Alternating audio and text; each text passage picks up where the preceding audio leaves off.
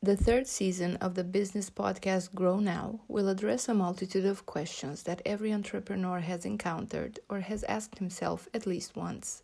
The untold story of what an entrepreneur's life is made of, the enthusiasm and the true beauty of entrepreneurship, a journey that happens either because of necessity or due to the opportunities presented. But is it for everyone? Join us for the answers that this exciting new season has in store. Hello, my dear friends, my dear listeners, and welcome back to your entrepreneur story.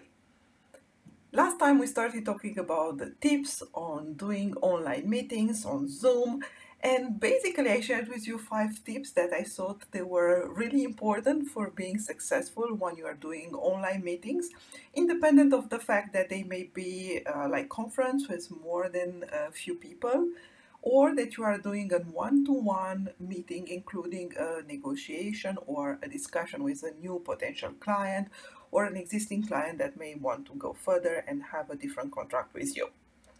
And while I was recording that podcast, I remember thinking of, but there are so much more tips that I want to share with you. And um, I was keep uh, talking and recording a little bit more than that.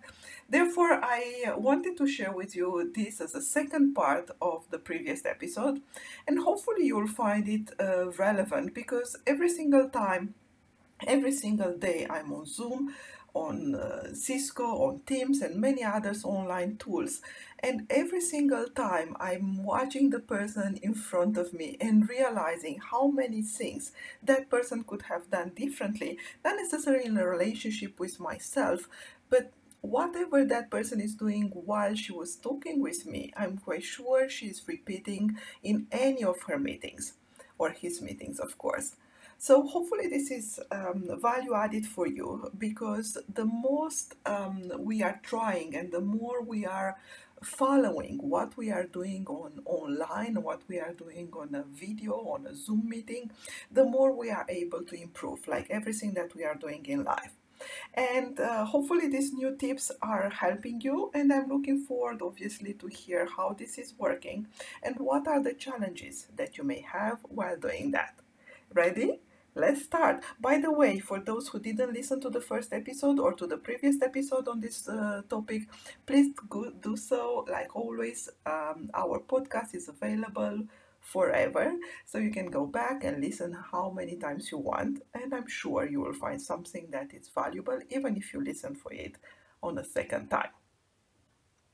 When you have a meeting with a lot of people, these tricks are very important. But when it comes down to one to one meeting, meaning just you and another person, I've seen a lot of people incapable of seeing themselves.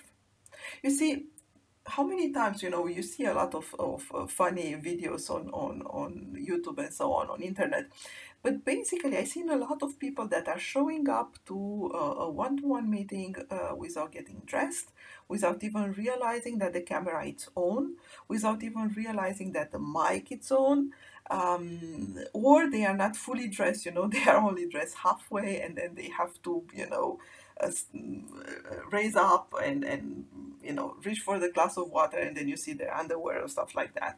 But the thing is like despite the fact that it may uh, be funny to see it it also change the perspective the other person have on you. So i would say no matter what you are doing keep it professional because you want to have the trust of the person in front of you and for God's sake, you know, for those who are so relaxed that are eating and drinking during a one to one meeting or a different meeting, please don't do so because you want, again, to be the owner of the meeting, you want to be the professional in the meeting, you want to sell. And this is not how people will trust you. Of course, you can be authentic, of course, you can make jokes, of course, of course you can be in a more comfortable um, outfit, but nonetheless, you are professional and you want to look this way. Also, what it seems really, really important in order to actually close a deal is to be able to inspire trust. So, you want to make sure that um, in this kind of interaction, you also uh, keep some silence and observe, and you're still giving the impression that you are watching the other person in the eye. So, so when you are in a meeting like that, online meeting, it's not about capturing the attention only because you're speaking all the time. Sometimes some silence are very welcome. Some tricks, by the way, may include the way you place your computer so the camera can be at the level of your eyes and the way you may place the um, uh, maybe the window, you know, the window is the other person, just under your camera. You can place it manually, basically, so you can see that um, small picture that is showing the, the person on the other side just under your camera, which means that you can actually look into that person um, face. Uh, I mean, watch that person, but also look into the camera, so they have a feeling that you watch them in the face, in the in the eyes. And by the way, when you stand up, a lot of people are doing meetings stand up, you want to make sure that the computer is elevated to the level of your head. For the same reason, because you want to be comfortable watching directly the camera and not some other parts or, you know, watching down or watching up which is bizarre uh, when uh, when you, you see it from the other person, isn't it?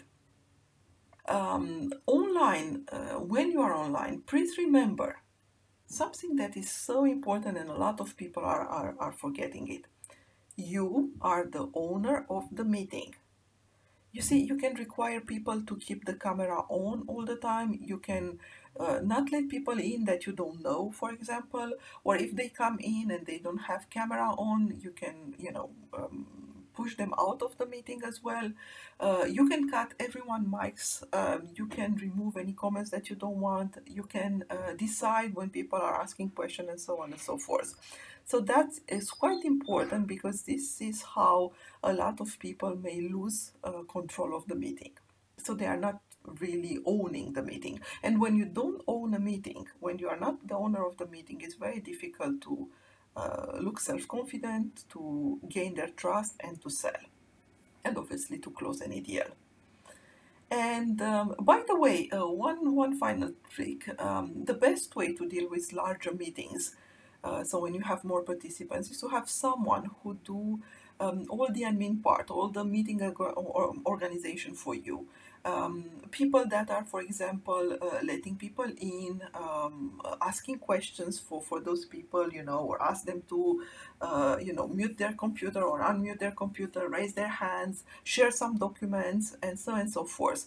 Because it's so much more difficult to um, deal with the presentation in itself. So you being presenting and being present and being you know sharing all your information and in the same time being disturbed with you know people coming in people losing connection people asking questions people you know raising hands and you don't see it etc etc so definitely I will encourage you to, to have somebody that can help you. Uh, and you can, by the way, if you don't have somebody that is, is having this kind of role, you can peer with somebody and, you know, help each other out. So in one meeting uh, where you are the lead presenter, uh, the other person can be the assistant. And when the other person is the lead presenter, you can do the assisting part for them.